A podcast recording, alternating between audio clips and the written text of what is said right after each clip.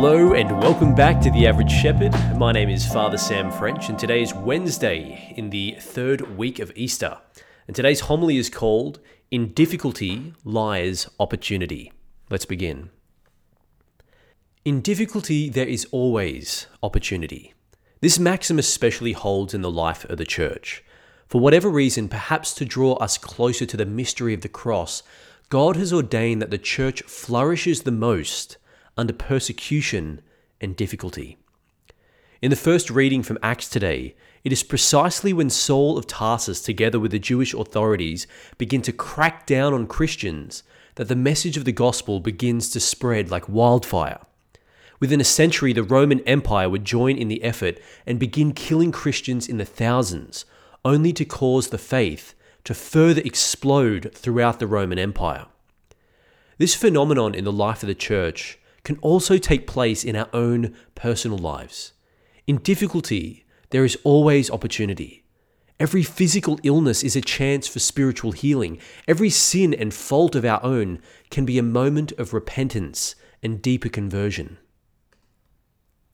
Animated by the Holy Spirit and with a radical trust in the providence of God, the early church took flight when worldly powers tried to put it down. By the same Spirit and with the same trust, this can happen in our church today. Scandals can lead to purification.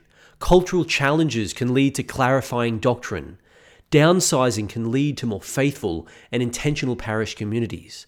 Social hostility can separate the wheat from the chaff. And shortages of priests can lead to an increase in lay ministry and responsibility. It's often hard to see opportunities of grace in the midst of difficulty. But we've received the assurance from Jesus in today's gospel that he will, quote, lose nothing that the Father has given him. Even when we feel lost, even if things look hopeless in our own life or in the life of the church, no effort made for the sake of the gospel will ever be lost or in vain. Let us pray.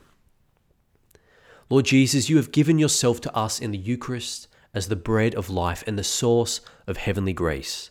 May your body strengthen us to remain faithful to your will, even in the midst of suffering and trial.